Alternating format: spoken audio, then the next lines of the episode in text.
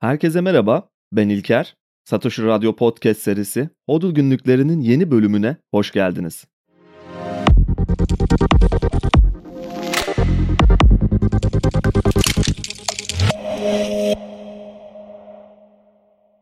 ...6 Ağustos 1915'te İngiltere hükümeti şu çağrıyı yayımladı. Ülkenin altın rezervlerinin kambuyu düzenlemeleri amacıyla güçlendirilmesinin önemi sebebiyle hazine posta hizmetlerine ve nakit ödeme yapmakla görevli olan tüm kamu dairelerine altın yerine mümkün olduğunca banknot kullanılması talimatını vermiştir. Ulusal çıkarlarımız için halktan posta hizmetlerine ve bankalara altın ile ödeme yaparak çeklerin altın yerine senet ile ödenmesini isteyerek ücretlerin ödenmesinde ve genel olarak nakit ödemelerde altın yerine banknotları kullanarak bu politikada hazine ile işbirliği yapması talep edilmektedir. Bu unutulmuş ve oldukça ucu açık duyuruyla birlikte İngiltere Merkez Bankası resmi olarak olmasa da fiilen altın standardından çıkışı başlatmış oldu. 5 Nisan 1933'te ABD Başkanı Roosevelt yeni bir kararname hazırlattı ve 6102 sayılı başkanlık kararnamesi olarak yayımlandı. Tüm kişilerin 1 Mayıs 1933 tarihinde veya bu tarihten önce sahip oldukları tüm altın sikke, külçe altın ve altın sertifikalarını bir Federal Rezerv Bankası'na, şubesine veya acentesine veya Federal Rezerv Sistemi'nin herhangi bir üye bankasına teslim etmeleri gerekmektedir. Kararın 9. bölümünde belirtildiği gibi yürütme emrinin ihlali için 10 bin dolar para cezası veya 10 yıl hapis cezası veya her ikisi birden uygulanacaktır. İmza Hazine Müsteşarlığı 15 Ağustos 1971 ABD Başkanı Nixon altın standardından geçici olarak çıkıldığını ulusa sesleniş yayınında şöyle duyurdu. Yeni bir refahın inşasında üçüncü vazgeçilmez unsur, yeni istihdam yaratmak ve enflasyonu durdurmak ile yakından ilgilidir. Dünya genelinde parasal istikrarın temel unsuru olan Amerikan dolarının konumunu korumalıyız. Bir ülkenin para biriminin gücü, o ülkenin ekonomik gücüne dayanır ve Amerikan ekonomisi açık ara dünyadaki en güçlü ekonomidir. Bu nedenle doları spekülatörlere karşı savunmak üzere gerekli adımları atması için Hazine Bakanı'na talimat verdim. Bakan Connolly'e parasal istikrar ve Amerika Birleşik Devletleri'nin çıkarları doğrultusunda olduğu tespit edilen miktarlar ve koşullar haricinde doların altına veya diğer rezerv varlıklara çevrilebilirliğini geçici olarak askıya alması için talimat verdim. Nixon şoku olarak tarihe geçti bu açıklamalar. Fakat 1971'de resmen ve tamamen altın standardından çıkıştan önce zaman zaman diğer gelişmiş ülkelerde ve hatta gelişmekte olan ülkelerde ekonomik durumlarına göre kısmen ve geçici bir şekilde defalarca altın topladı. Sonra geri serbest bıraktı. Geri topladı. Tekrar serbest bıraktı. Ve sonunda tüm bu gidiş gelişlerin ardından altının bu yeni parasal sistemin arkasındaki bir güvence olması fikrinden vazgeçtik. 1975 yılında Amerikan vatandaşlarının altın bulundurma yasağı da tamamen kaldırıldı tüm bu gelişmelerden sonra. 2011'de Forbes'ta bu Nixon şokunun 40. yılında bu kararın yeniden değerlendirildiği bir makale yayınlandı. Atılan başlık Nixon'un devasa parasal hatası 40 yıl sonra bir değerlendirme oldu. Amerikan ekonomisinin bundan sonra düşüşe geçmeye başladığı, doların altın karşısında sürekli olarak değer kaybetmesi ve genel olarak enflasyon ve işsizlik problemlerinin de çok fazla çözülemediği gün gibi aşikar. 1970'lerde %6 civarında olan işsizlik ve %5 civarında olan enflasyon verilerine baktığımızda bunların bugün hala pek fazla değişmediğini görebiliyoruz. Öyleyse neden böyle bir adım atıldı? Neden modern para teorimiz ve kağıt para sistemimiz arkasındaki en büyük güvencesini koparıp attı. Bunun cevabını bugün bile vermek oldukça zor ve tek bir nedenle de açıklamak belki de mümkün olmayabilir. Fakat tüm bu gelişmeler Satoshi Nakamoto'nun da oldukça dikkatini çekmiş olacak ki doğum tarihini kaydettiği yerlerde 5 Nisan 1975 tarihini seçmiş. 5 Nisan'a Başkan Roosevelt'in altın yasağını başlattığı tarih olarak ve 1975 yılına da altın yasağının sona erdiği yıl olarak baktığımızda tüm bu gelişmelere çok ince bir mesaj veriliyor aslında. Tüm bu gelişmelere monopoli oynayan birinin mızıkçılık yapması örneğiyle de bakabiliriz. Tahtada yer alan varlıkları ele geçirebilmek için yeterli kaynağı olmayan birinin kasadaki parayı da yeterli bulmaması ve dolayısıyla para arzını sürekli olarak arttırmak istemesi yönünden değerlendirebiliriz. Çünkü sağlam bir kasa ve kayıt defteri tutulması ve bu defterin de arzının kontrolünün belirli olan bir nesneye bağlanması zaman zaman pek işimize gelmeyebiliyor. Özellikle de savaş dönemlerinde. Uluslararası para birimleri gücünü aldığı ve güvencesi olan altını bazı dönemlerde terk edip ülkenin bütçesini büyüterek başka ülkelerin kaynaklarını ele geçirmek isteyebiliyor. Aynı monopoli oynarken hile yaparak sağlam tutulan kasadan ayrı olarak nakit üretmek gibi. Bu şekilde başkalarının varlıklarını neredeyse fark ettirmeden elde edebiliyoruz. Altınla ilgili Amerika ve İngiltere hükümetlerinin tam da 1. ve 2. Dünya Savaşlarının yaşandığı dönemlerde benzer kararlar alması o yüzden aslında pek de şaşırtıcı değil. Savaşı finanse edebilmek için para birimlerini neredeyse sınırsız bir oranda arttırmaları lazım ve bunu yaparken de karşı devletlerin de yaptığı bu aynı yöntemi kullanırken en azından ekonomilerini belirli bir düzlemde tutabilmeleri gerekiyor. Oldukça zor bir görev. Tam bu sebeple İngiliz hükümeti 1914'te bireysel özel yatırımcılardan %4 civarında bir faizle ve 10 yıl vadeyle birlikte 350 milyon sterlin toplamayı amaçladığı ilk savaş tahvilini çıkardı. Beklenmedik bir şekilde bireysel yatırımcılar ve halk bu hedeflenen rakamın üçte birinden daha az tahvil satın aldı. İngiltere Merkez Bankası tam savaşın ortasında bu başarısızlığın kamuoyuna duyurulmaması için kendi üst düzey çalışanlarına bu tahvilleri satın alması için fon yarattı ve suni bir talep oluşturdu. Hükümetin ve Merkez Bankası'nın sadık bir sözcüsü olan Financial Times, çıkartılan tahvillerin ve bu krediye olan onayın çok üst düzeyde olduğunu ve arz edilenden daha fazla talebin gerçekleştiğini anlatan bir makale yayımladı. Hepimizin çok yakından bildiği sürpriz bir isim de bu sırada hazinede çalışıyordu. John Maynard Keynes. O dönem 30 yaşlarında henüz genç bir iktisatçıydı. Bu uygulanan yöntemle ilgili Merkez Bankası ile yaptığı görüşmelerden birinde dahiyane bir manipülasyon diyerek bahsediyordu. Keynes'in böyle gizli parasal düzenlemeleri olan düşkünlüğü dünyanın dört bir yanında basılan binlerce ekonomi ders kitabına ilham vermeye bugün hala devam ediyor. Devletler kağıt parayla ilgili yeni keşifler yapmakta da çok gecikmedi. Özellikle savaşları kullanarak ve domine güç arzusunu da gerçekleştirebilmek için çokça defa parayı kullanmaktan çekinmediler. Ayrıca savaş dönemleri yurt dışı borç ödemelerini ertelemek için ve yurt içi sıkılaşma tedbirleriyle merkezileşmek için bulunmaz fırsatlar yaratıyor. Ülke genelinde bir anda vatandaşların varlıklarına el koymanın, çok basit bir şekilde halkın birikimlerini, altınlarını kendi himayelerine alıp karşılığında yalnızca bir kağıt ya da borç senedi de diyebiliriz, bunu vererek para üzerinde bir tekel oluşturabiliyorlar. Ayrıca bunu yaparken sürekli olarak bu kağıt parçalarının sterlin, dolar fark etmeksizin değerini düşürerek aynı zamanda ciddi bir enflasyon problemi yaratabiliyorlar. Enflasyon kısmına daha ileride geliriz fakat bu basit eylemi kısaca simyacılık olarak değerlendirmek çok yerinde bir çıkarım kabul edilebilir. Sonuçta artık kağıt üzerinde olsa bile istenildiği kadar altın yaratılmanın önü açılmıştı. Matbaa teknolojisinin gelişimiyle birlikte para basımı ve borç senetleri finansal simyacıların çok uzun bir süredir aradığı felsefe taşıydı. Merkez bankalarının bu öncü düzenlemeleriyle ilgili ya da tarihsel süreciyle ilgili daha fazla ve daha ilginç bilgiler için Seyfettin'in Fiyat Standardı kitabına mutlaka göz atmanızı öneririm. Kağıt paranın görünmeyen yönlerini genelden farklı olarak kendi bakış açısıyla çok güzel kademe kademe anlatıyor ve Bitcoin'in hangi sorunları çözdüğünü ya da neden ihtiyaç duyacağımızı çok iyi bir şekilde birbirine bağlıyor. Yine bu kitaptan önce yazdığı Bitcoin standardı var ve orada da Bitcoin'in çözmek istediği problemler üzerine daha fazla yoğunlaşmış durumda.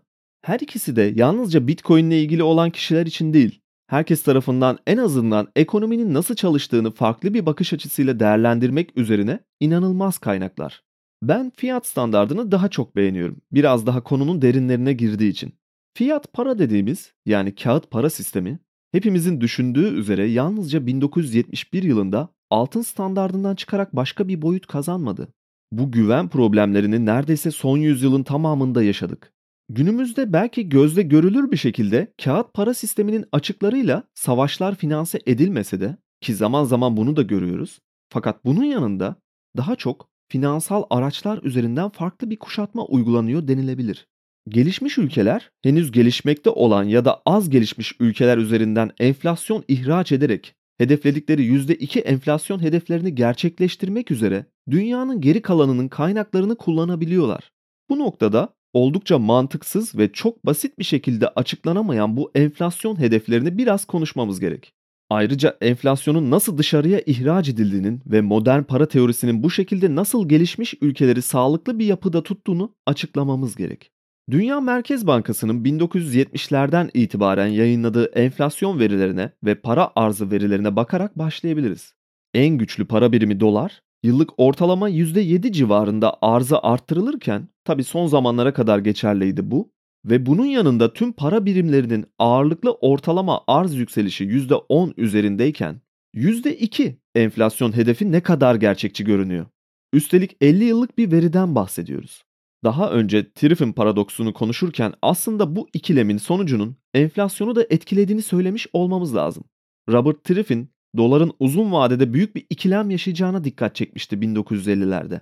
Rezerv para birimi rolünü üstlenebilmesi için arzının yeterince likidite sağlayacak şekilde yoğun bir şekilde arttırılması gerektiğini ve bu arz artışının aynı zamanda doların gücünü zayıflatacağını, böylece doların büyük bir paradoksa gireceğini tahmin etmişti. Amerika agresif bir şekilde bilançosunu büyütürse ödemeler dengesi bozulabilir fakat bunu yapmazsa da rezerv birim olma özelliğini kaybedebilir. Triffin buna dikkat çekerken doların bu sebeplerden altın standardında kalamayacağını çünkü yabancı ülkeler doların bu güvenilirliğini altınlarını geri çağırarak test etmek istediklerinde büyük bir ölüm sarmalına girebileceğini öngördü. Sanırım bunu fark eden tek kişi de Triffin değildi.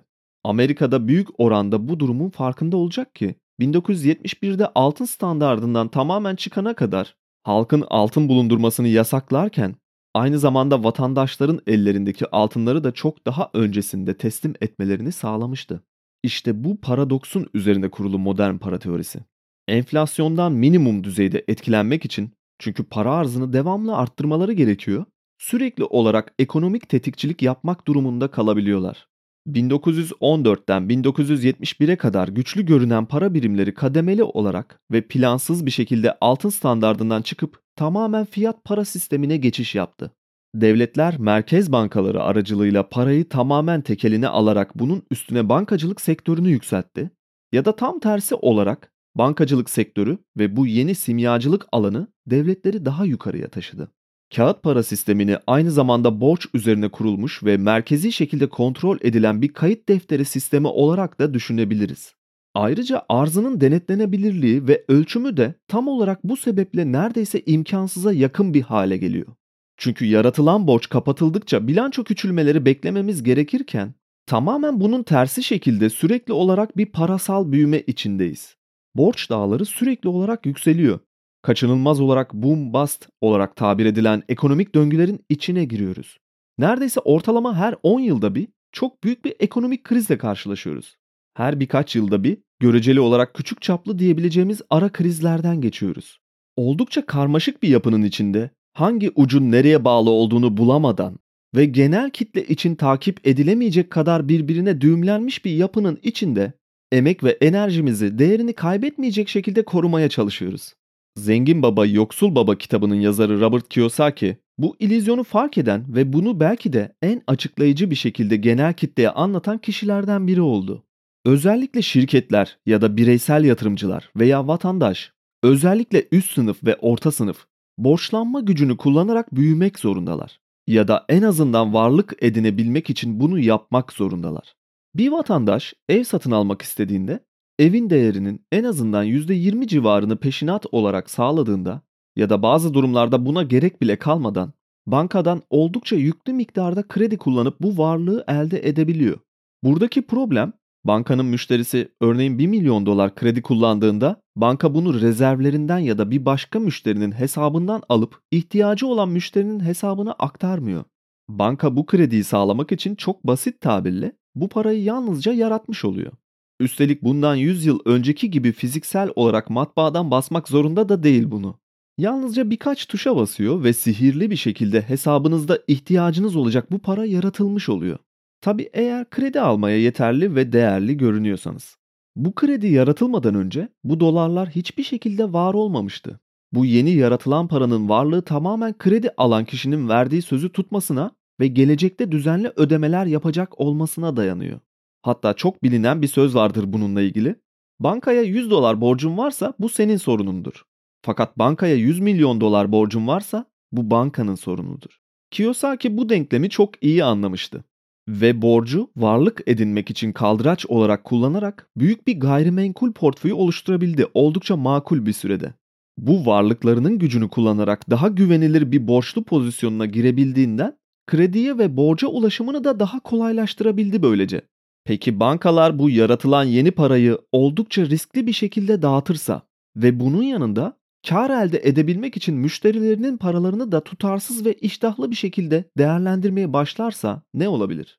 Biz buna kısaca kriz diyoruz. Hükümetler ve merkez bankaları için birazcık karın ağrısı yaratabilen bir durum fakat çözümü özellikle merkez bankaları açısından hiç de zor olmayan yalnızca geçici bir dar boğaz. Kurtarma paketleri tam bu noktada devreye giriyor.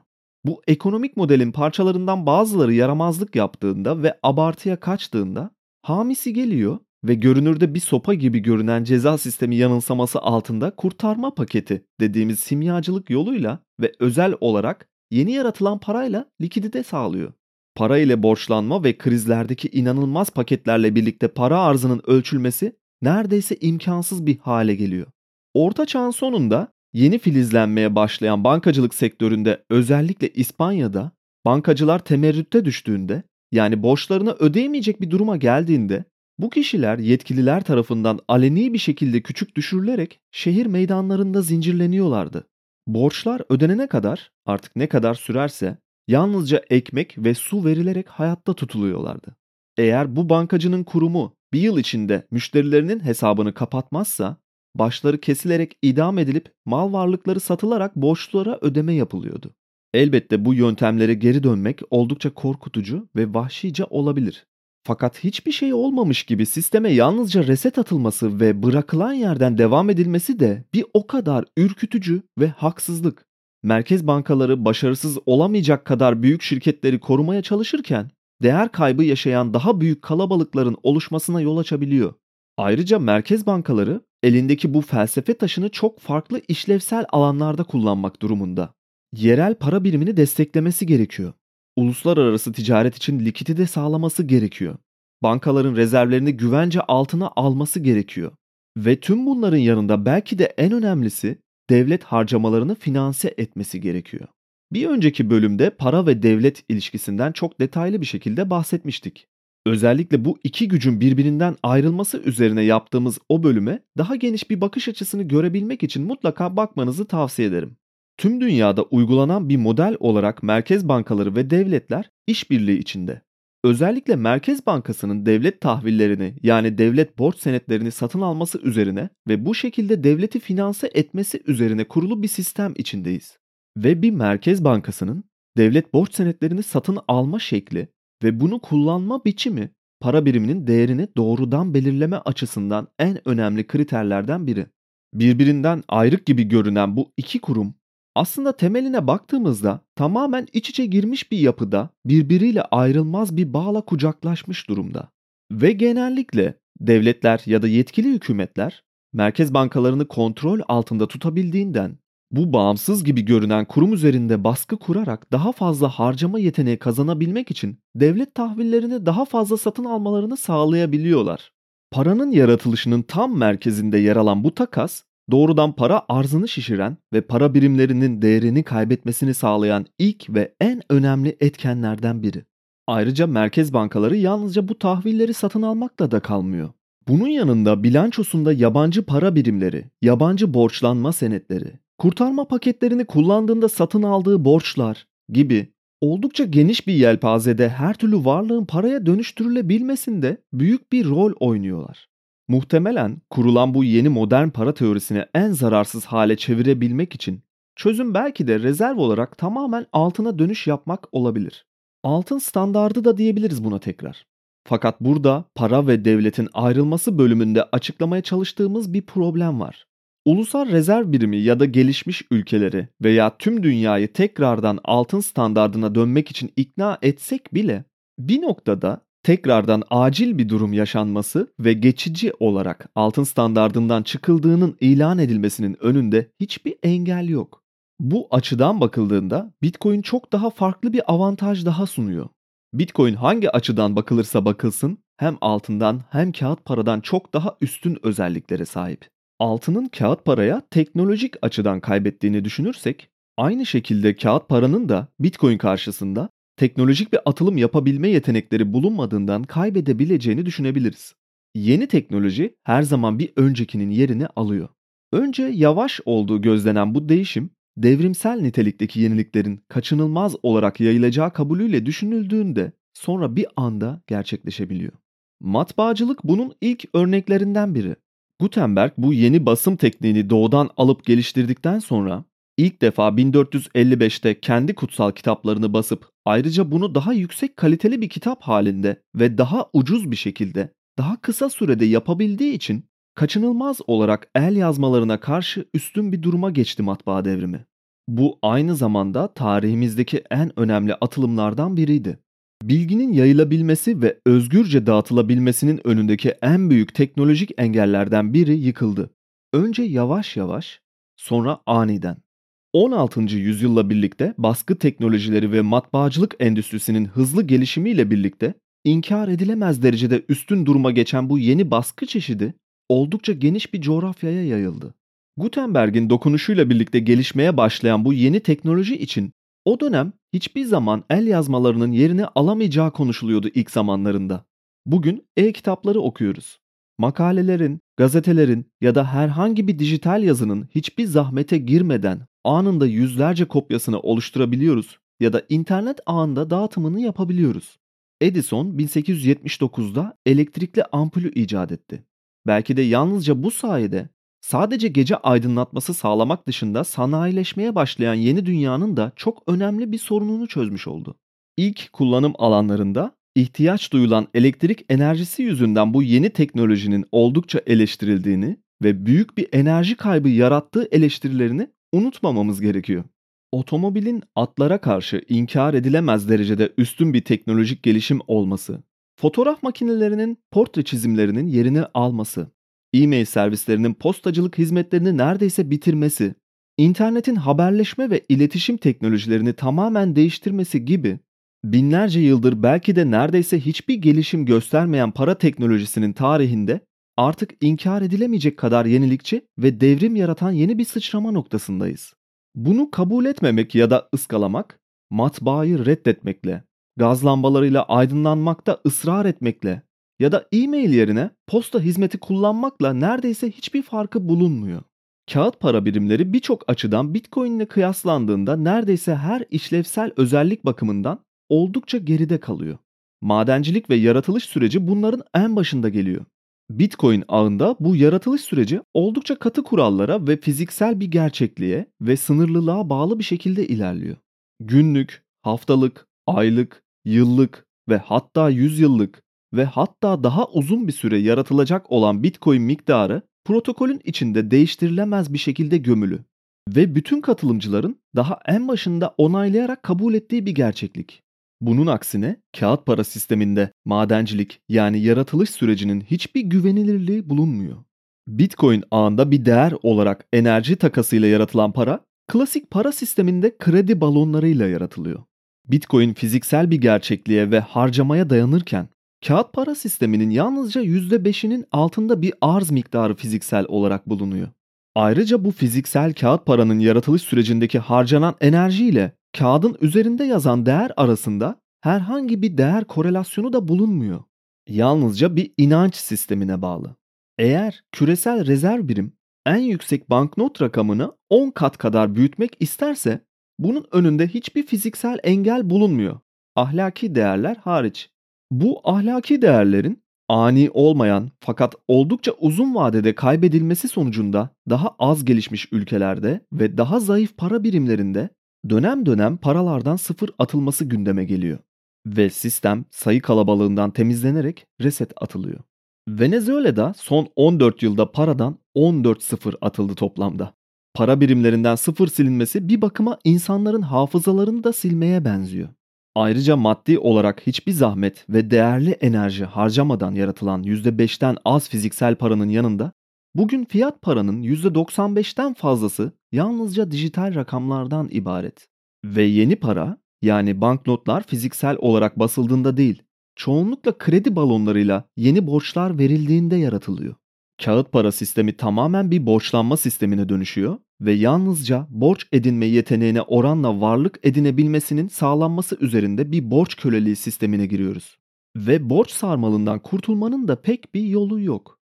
Takas aracı olarak kullanılan ve aynı zamanda bir değer saklama aracı olması gereken paranın bu ikinci özelliğinin tamamen kaybolması üzerine daha önce de birkaç örnek vermiştik. Afrikalı kabilelerin para olarak kullandığı cam boncuklar ve Avrupalıların bu boncukları daha az maliyetle daha seri bir şekilde üretebilmesi gibi. Azteklerin ipek ve kumaş topları veya benzeri ürünleri değerli görmesi ve üzerinde oturdukları altına böyle bir değer biçmemeleri. Yap Adası kabilesinin rayı taşları dedikleri basit taş blokları değer saklamak ve takas için kullanmasında gördüğümüz gibi maliyeti olmayan ya da üretiminin bir başkası tarafından oldukça rahat yapılabildiği para çeşitleri toplumların fakirleşmesine ve hatta özgürlüklerini kaybetmesine bile yol açabiliyor. Kağıt para madenciliği belki de rayı taşlarının madenciliğinden, cam boncukların üretilmesinden, ipek ve kumaş topların örülmesinden çok daha zahmetsiz ve maliyetsiz. Kağıt paradaki bu çok önemli problemin aksine Bitcoin üretiminin maliyeti neredeyse Bitcoin fiyatına yakınsayan bir korelasyonla ilerliyor. Ayrıca daha üstün teknoloji sahibi bir grubun ağa katılıp bir anda bu ağda değer saklayan katılımcıları fakirleştirecek ve köleleştirecek derecede Bitcoin üretimi yapması da söz konusu değil. Çünkü sınırlı bir arz söz konusu. Kötü niyetli katılımcıların yapabileceği tek şey ağın işlemci gücünü ve enerji maliyetlerini yükseltmek olabilir ki bu da dolaylı olarak Bitcoin değerini yükseltmek anlamına gelir. Daha kötü niyetli katılımcılar daha fazla işlemci gücüyle üretimi tekeline almak isteyebilir. Tam bu noktada da Bitcoin üretimindeki zorluk derecesi devreye girerek en azından böylesine bir tekel oluşmasına engel olur. Daha da kötü niyetli katılımcılar protokolün özelliklerini değiştirmek isteyebilir. Aynı kağıt paranın kurallarında sürekli olarak gerçekleşen değişimlere benzer bir şekilde tamamen kendi çıkarları doğrultusunda bir kural koyucu tekeli yaratmak isteyebilir. Bu noktada da merkeziyetsiz ve dağıtık kayıt defteri yapısı gereği protokol bu değişiklikleri kabul etmeyecektir. İşte tüm bunların toplamına Nakamoto konsensusu deniyor ve henüz zarar verilecek zayıf bir noktası bulunabilmiş değil. Şu anda sanırım eleştirilen ya da zayıf noktası olarak gösterilmeye çalışılan tek özelliği enflasyonist olmak yerine deflasyonist bir para birimi olması yönünde.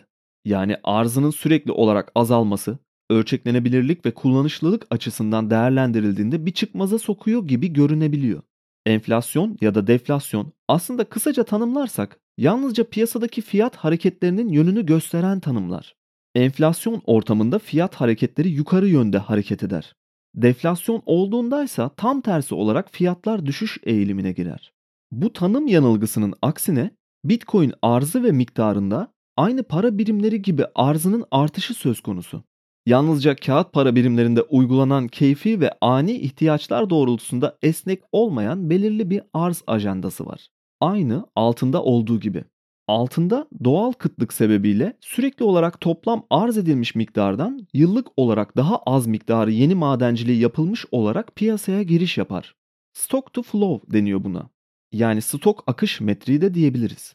Belirli bir zaman içinde mesela bunu yıllık kabul edebiliriz toplam miktara oranla piyasaya yeni giriş yapan miktarın ölçülmesi anlamına geliyor. Altında bu oran biraz da madencilik ve üretim zorlukları sonucunda yıllık ortalama %1,5-2 arasında bir arz artışına denk geliyor. Ve çok uzun bir süredir bunun sağlıklı bir oran olduğunu kabul ediyoruz. Yani aslında %2 enflasyon hedeflenirken gönderme yapılan nokta tam da bu stok akış modeli. Fakat para birimleri aynı altın gibi hem bir takas aracı hem de bir değer saklama aracı olarak kullanılırken stok akışı ölçüldüğünde bölümün başında da Dünya Merkez Bankası'nın yayınladığı verileri gösterirken işte bu noktaya işaret etmeye çalışmıştım. Küresel rezerv birim olan doların stok akış oranı 50 yıllık ortalamada %7 civarında.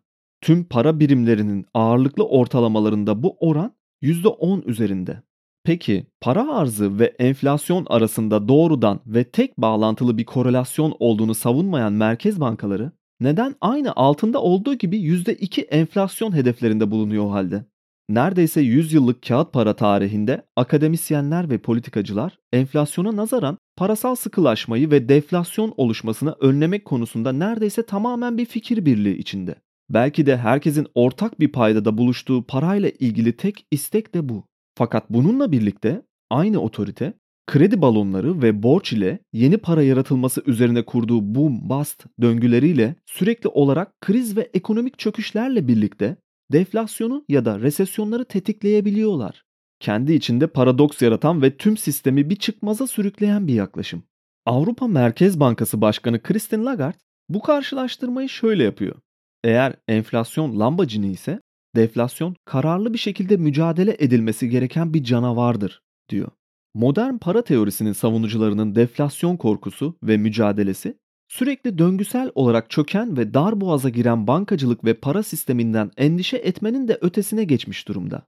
Fakat bunun yanında yalnızca enflasyondan kaynaklı bir şekilde tetiklenen ekonomik krizlerle birlikte gerçek piyasada yaşanan durgunluk ve resesyondan kaynaklanan özellikle mal ve hizmet üretimlerinde yaşanan deflasyonlar sürekli olarak göz ardı ediliyor. Daha çok enflasyon ve daha yüksek oranda para arzı arttırılarak cevap veriliyor bu döngüsel olaylara. Belki de üretkenlik odaklı olabilecek iyi bir deflasyon çeşidi serbest piyasanın daha sağlıklı ve sürdürülebilir işlemesinin önünü açabilir. Fakat üzerinde en azından gerçekçi ekonomistlerin tartışması gereken ve makul, güvenilir sonuçlar sunması gereken bir konu bu. Çok fazla detaylarına ve sıkıcı bir tartışma noktasına çekmeden konuyu, yalnızca bu düşünce bulutlarıyla havada bırakalım bazı soruları.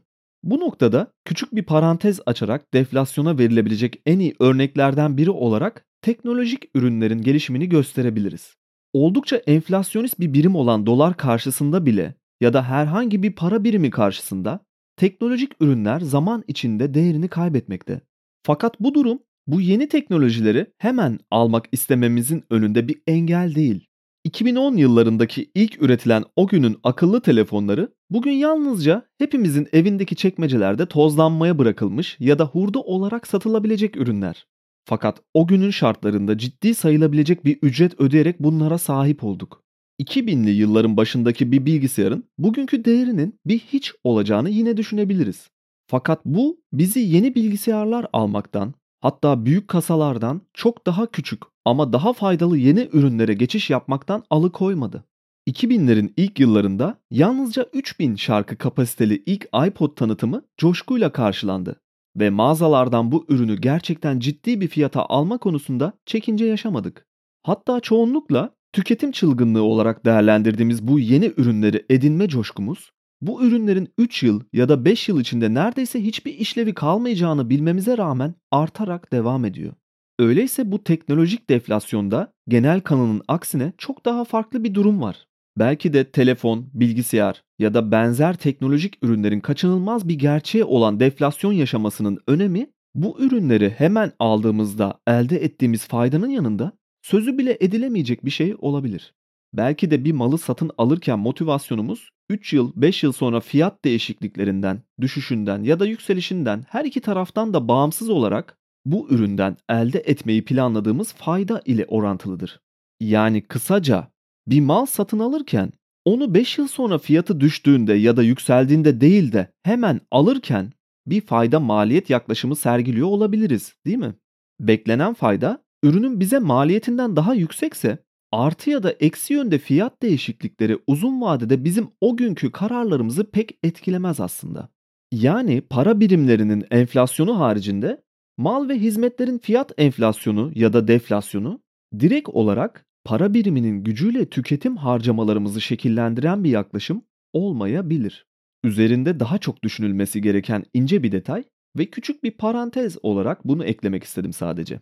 Parasal sistemimizin tüm bu karmaşık problemlerini çözmek bir yana, zaman içinde onu daha da karmaşıklaştırarak ve neredeyse çözülemez düğümler atarak küresel piyasayı birbirine bağlamaya devam ediyoruz. Belki de Bitcoin, parasal sistemlerin iyileştirilmesi ve borç ekonomisinin tekrardan sağlam bir zemine oturmasını sağlayabilecek şu an için elimizdeki en iyi çözüm yöntemlerinden biri. Tüm para birimleri yeterince uzun vadede baktığımızda sağlam varlıklara karşı oldukça hiper enflasyonist bir baskı altında. Yalnızca yeterince kısa vadede işlevsel takas araçlarına dönüştüler. Değer saklama özelliğini tamamen kaybetmiş durumdalar. Büyümenin sürekli olarak yeniden tetiklenebilmesi için neredeyse sonsuza yakınsayacak bir şekilde para arzının sürekli olarak arttırılması gibi oldukça basit bir çözüm ürettik tüm problemlerimize. Monopoli masasında mızıkçılık yapan merkez bankalarının bu basit çözümü bugün borç köleliğini kaçınılmaz olan her döngüsel çöküşten sonra daha da arttırıyor. Her düğüm noktasında çok ciddi problemlerin yer aldığı modern para teorimizin belki en ihtiyaç duyulan anında 2008 yılında oldukça sade ve öngörülebilir bir şekilde Bitcoin ağı çalışmaya başladı. Her 4 yılda bir yarattığı yeni arz kıtlaşması şoku Bitcoin'i kağıt paranın döngülerinden çok daha farklı bir noktaya koyan yeni bir talep etkisi yaratıyor. Bitcoin ağı aynı kusursuzlukla ve öngörülebilirlikle çalışmaya devam ettiği sürece ki yaptığı tek şey de bu, adaptasyon ve hayatta kalma şansı yükselmeye devam ediyor. Ve belki ekonomistlerin ve merkez bankalarının bu durumun dünyanın para ve finansal sistemi için ne anlama geldiğini daha ciddi bir şekilde düşünmeye başlamalarının vakti gelmiş olabilir. Yeni şeyler söyleyene dek bu haftalık Hodl günlüklerinin sonuna geldik. Satoshi Radyo ve Satoshi TV hesapları üzerinden programı takip etmeyi ve beğendiyseniz paylaşmayı unutmayın lütfen. Ayrıca bildirimleri açarsanız birbirinden farklı içeriklerden daha verimli bir şekilde haberdar olabilirsiniz. Bir sonraki bölümde görüşmek üzere.